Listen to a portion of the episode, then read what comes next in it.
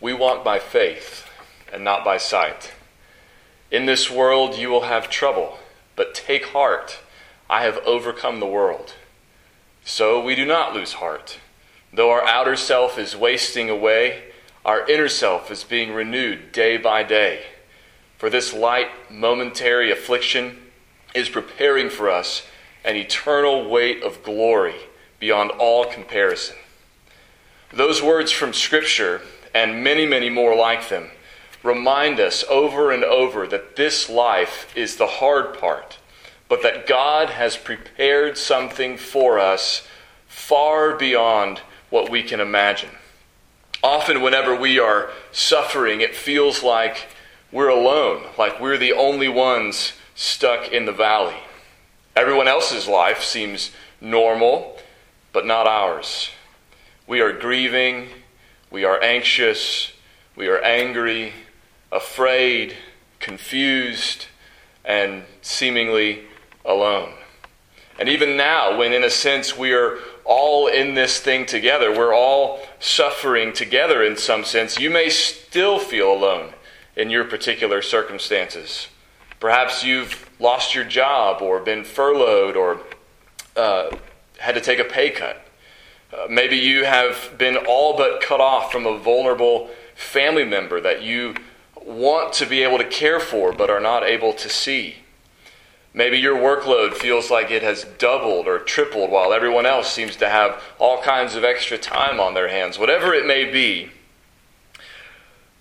whatever your situation you find yourself in, my hope is that the text we'll be looking at this morning in Romans chapter 8, verse 17, will be an encouragement to you as it focuses our attention on three truths. And here they are. Number one, if you are a Christian, that means you are a child of God, and as a child of God, you are an heir of God. Number two, suffering is a normal and necessary part of the Christian life. And number three, God has promised unimaginable glory for you. So let me invite you to turn in your Bible to Romans chapter 8 verse 17. And I just want to say before I read the text how grateful I am for the way the Lord has prepared the way for us in these sermons over the last several weeks. Uh, I had uh, been preaching through the book of Romans for over a year and took a break for a uh, several week series uh, leading up to Easter before we knew we would be uh, all at home and not able to be at church, before we knew uh, how the coronavirus was going to affect all of us. And that series of sermons leading up to Easter was just what we needed to be reminded of the hope that we have in Christ. And I, I could not have planned that. And now, when that, as that series has ended and we're coming back to the book of Romans and picking up our study in Romans chapter 8, verse 17, there is no place that I would rather be preaching from in this season. And there's no verse that would be better for us to pick this up in than in verse 17. Romans chapter 8 is the most explosively hope filled chapter anywhere in the Bible. And I hope that you'll see this morning and over the next several weeks why I'm so grateful and so excited to be preaching from this part of the Bible at this particular time. So let me read for us Romans 8, verse 17, and then we'll dig in. Paul says, And if children, that is, if we are children of God, then heirs, heirs of God and fellow heirs with Christ provided we suffer with him, in order that we may also be glorified with him.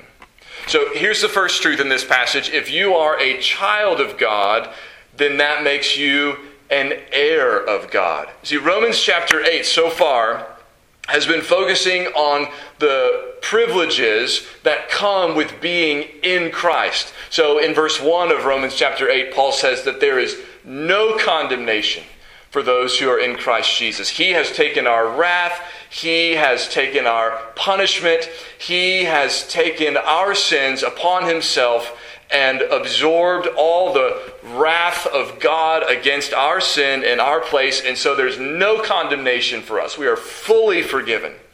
And not only that, but he says that in Christ we now have the Holy Spirit dwelling inside of us. The Spirit of God, the third person of the Trinity, has come and taken up residence within us. And he says not only is the Holy Spirit dwelling in us, this is in verse 9 and 10 and 11.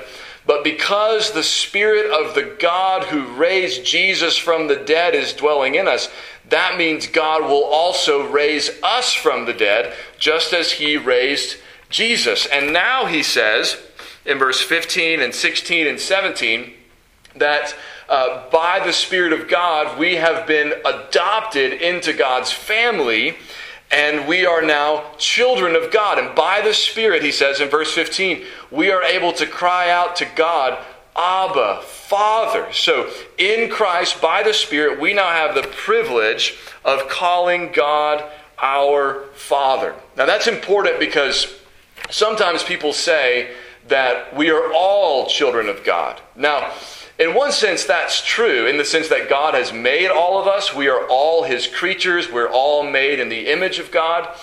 That's true. But when the Bible uses the language children of God, it's not talking about everybody God made. The children of God are those who have been adopted into God's family through the death and resurrection of Jesus by the work of the Spirit. In other words, you're not a child of God unless you have turned from your sin and trusted in Christ, unless you have been born again, unless you have been uh, filled by the Spirit of God. So, if you're not a Christian, right, for these things to be true of you that we're going to talk about, first you have to recognize your sin and your need of a Savior. You need to recognize that Jesus is the Son of God who took your place on the cross, died for our sin and uh, rose from the dead, and you must turn from your sin and trust in Him in order to be a child of God. But if you are a child of God, if you have trusted in Christ, if you do belong to Jesus, then not only is there no condemnation for you, not only is the Spirit dwelling inside of you, not only do you have the promise of resurrection, not only do you have the privilege of calling God Father, but Paul now also says in verse 17 that if we're children of God, then we are heirs. Heirs of God. In other words, our inheritance comes to us from God, or you could even say our inheritance is God Himself. Both of those things are true. Let's start with the second one. Our inheritance is God Himself. The whole Bible is filled with this longing and anticipation for us to be in relationship with God, in fellowship with God, to get to see God's face, to get to see His glory. Ever since Adam and Eve sinned in the Garden of Eden and were removed from God's presence, the whole Bible has been building toward the climax in Revelation 21 and 22, where we get to be in God's presence and see Him face to face. So, in one sense, God Himself is our inheritance. What we have been promised and what we are longing for is to be in the presence of God. But there's another sense in which God is going to give us an inheritance. And uh, we see this even more clearly when it says, not only are we heirs of God, but we are fellow heirs with Christ. See, Christ is the unique Son of God the eternal Son of God, and we are adopted sons of God. So later in Romans chapter 8, uh, verses 28 and 29, Paul is going to talk about how God's plan is for Jesus, our elder brother, the unique Son of God, to be surrounded by a host of brothers who have been made like him. That's us, the adopted children of God. And so we, in some sense, are going to share in the inheritance that God the Father has given to Christ, God the Son. So, what inheritance is that? What, has, what is Jesus going to inherit, and what are we going to share with him as fellow heirs? Well, Hebrews 1 2 says that God appointed Jesus, the Son, the heir of all things. And all there means all. Everything belongs to Jesus. Jesus is the heir of everything. And if Jesus is the heir of everything and we inherit with Jesus, then that means we are the heirs of everything. Now, does that mean everything, everything? Yeah, everything, everything. Look at what uh, Paul says in 1 Corinthians 3 21 to 23.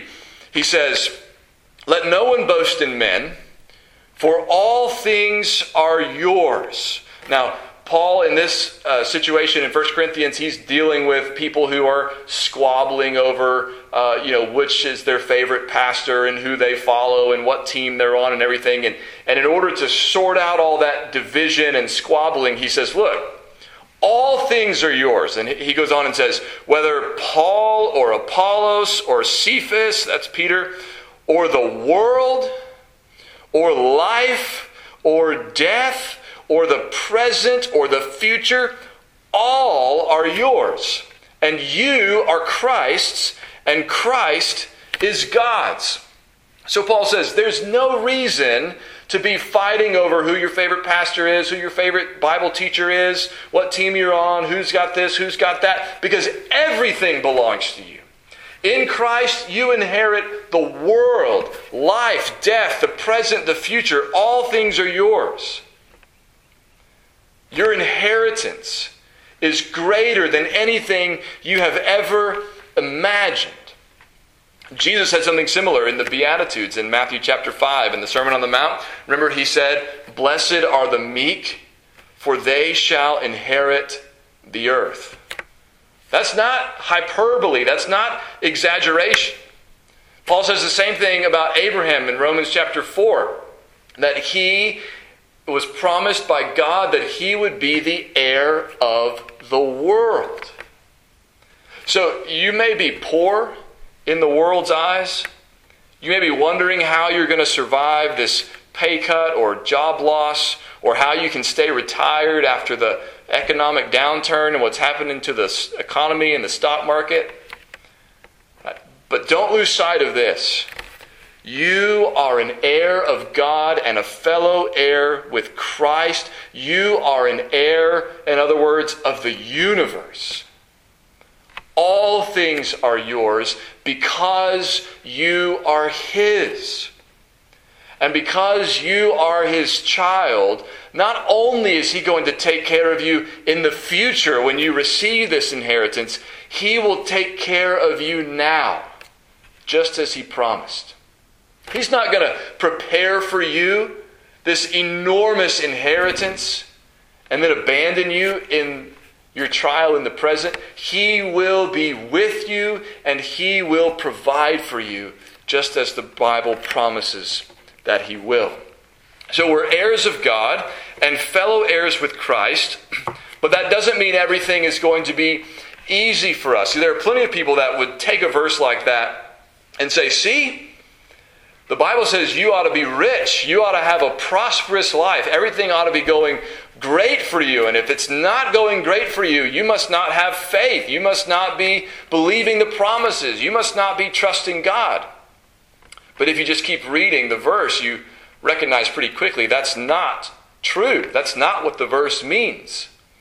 Because yes, we are heirs of God, and yes, we are fellow heirs with Christ. But belonging to Christ doesn't only mean we get to be heirs, it also means we join him in his suffering. Look at verse 17 again. He says, If children, then heirs, heirs of God and fellow heirs with Christ, provided we suffer with him. Jesus' life was not one of material prosperity, right? He had no place to lay his head. He was not wealthy. He did not come from or was not born into a wealthy family. Jesus lived a life of suffering. He was opposed, he was persecuted, he was poor, and he gave up his life in an act of extreme suffering out of love for his people. And he told his disciples and told us that if we are going to follow him, we're going to have to suffer too. We're going to have to lose some things and lay down some things too. He told us that if we want to be his disciples, we'll have to take up our cross and follow him. It's not going to be easy. He told us that since the world has hated him, it's going to hate us too. People who opposed Jesus are going to oppose those who follow Jesus and who trust Jesus. So, if we are following Christ, we're going to suffer with him. We're going to endure the opposition of the world and all kinds of suffering. See, what kind of suffering do you think Paul has in mind in particular here? Obviously, when we think of suffering with Jesus, we think of the persecution and oppression and, and suffering and even death that he endured. But is that the only kind of suffering that Paul has in mind here? Because not all of us experience uh, that kind of suffering, that kind of persecution or opposition. So, what kind of suffering does he have in mind? Well, Often, if we have a question when we're reading the Bible, the best way to get the answer is just to keep reading, right? So if we keep reading into verse 18 and, and down to verse 24 or 25, what we'll see is that Paul is talking about the sufferings that all of us experience as we live in a fallen world. He says in verse 18, I consider the sufferings of this present time are not worth comparing with the glory that is to be revealed to us. Well, what, what suffering of this present time? Well, verse 20, the creation was subjected to futility. Right? Verse 21 the creation itself one day is going to be set free from its bondage to corruption. Verse 22 we know that the whole creation has been groaning together in the pains of childbirth until now. Verse 23 not only the creation, but we ourselves who have the first fruits of the Spirit groan inwardly as we wait eagerly for adoption as sons. So, what kind of suffering is he talking about? He's talking about the suffering, both the everyday kind and the extreme kind, that we experience as people living in a fallen world, living in a creation, in a world that has been subjected to futility. Uh, because of the curse that God pronounced on the earth in the wake of Adam's sin. So, the fact that our bodies get sick and grow old and break down and die, the fact that people get cancer, uh, the, all, the fact that sometimes we have to uh, work and sweat and labor just to put food on the table, all those things that cause suffering and angst and, and all those things, all that kind of suffering is wrapped up in what Paul is talking about in verse 17. So it's not just the persecution kind that Jesus suffered and Paul suffered and Christians all over the world, all throughout church history have suffered. That's included, but so is the everyday suffering. And sometimes the extreme suffering that no particular person is bringing upon us, but that has come upon us as a result of living in this fallen world, living under this curse.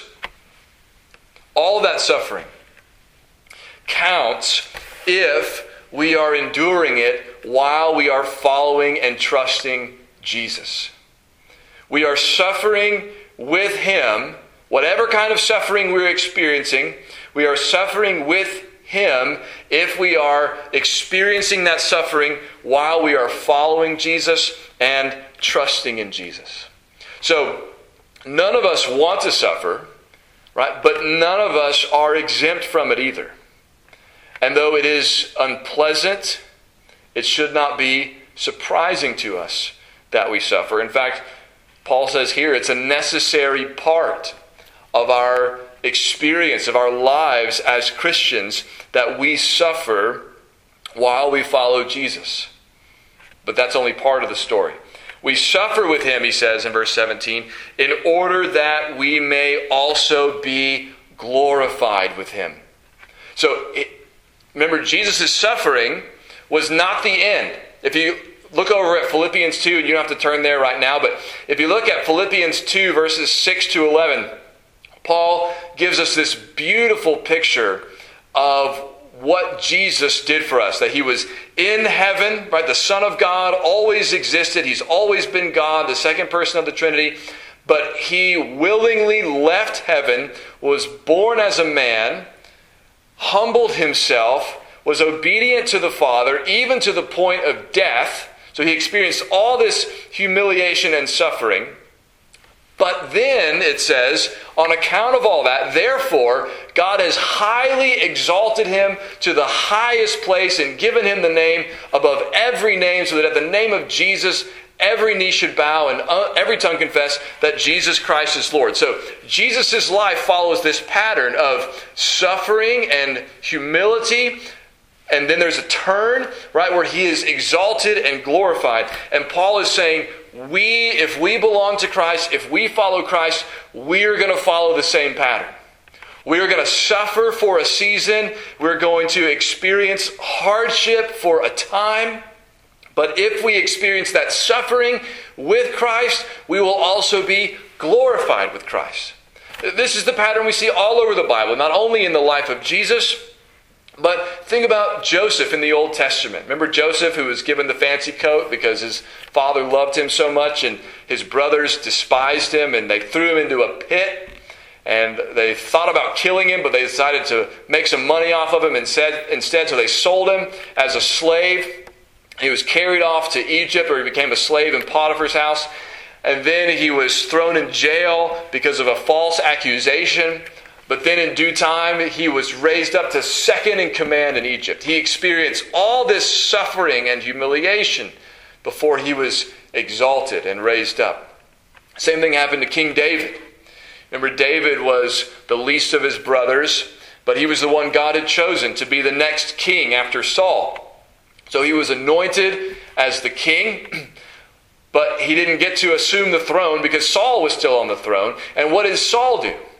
Saul tried to kill David. He persecuted him. He chased him from place to place, hunting him down like a criminal. And it was not until after Saul died that David was exalted to the, to the throne. So he too suffered like Jesus, like Joseph. His life followed the same pattern. He suffered before he was exalted. And Paul is saying that pattern, the pattern you see ultimately in Jesus, but Jesus was fulfilling a pattern that is all throughout the scripture in Joseph, in Moses. You can see it in Paul as well. That pattern is the pattern that our lives will follow. Yes, we will suffer, but if we endure that suffering, we will also be glorified with Jesus, just as we have suffered with Jesus.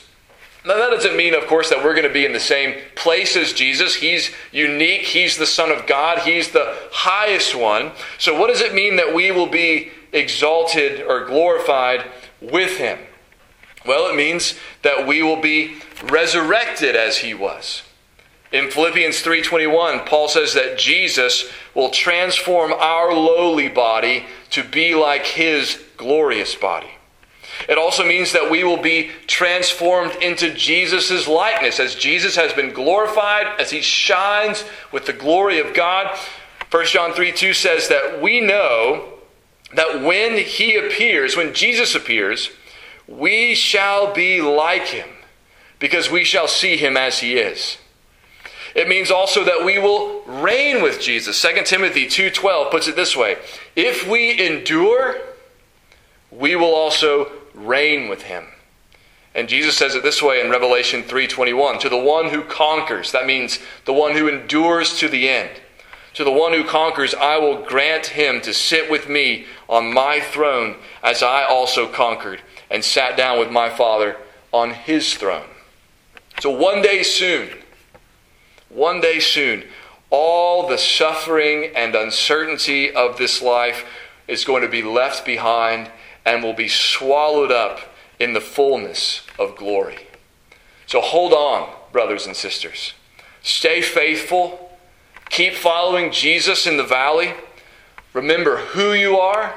Remember whose you are. God has made you his heir, and he will not leave you or forsake you. He will not forget you or fail to meet your needs. Your suffering has not caught him by surprise, nor should it catch you and I by surprise. This is the path that we must follow. But at the other end, there is glory and beauty and joy forevermore when we see our Savior face to face. That is why Paul can say, I consider that the sufferings of this present time are not worth comparing with the glory that is to be revealed to us. Amen. Come, Lord Jesus. Let's pray. Father, we pray that your words would give us hope and strength and endurance for whatever uh, we may be suffering, whatever trials we may be enduring, whatever hardships we may be facing. God, let the promise of glory with Jesus in your presence forever sustain us and strengthen us to walk through this valley, knowing that you are with us and you have prepared for us something better than we can even begin to imagine. We pray these things in Jesus' name. Amen.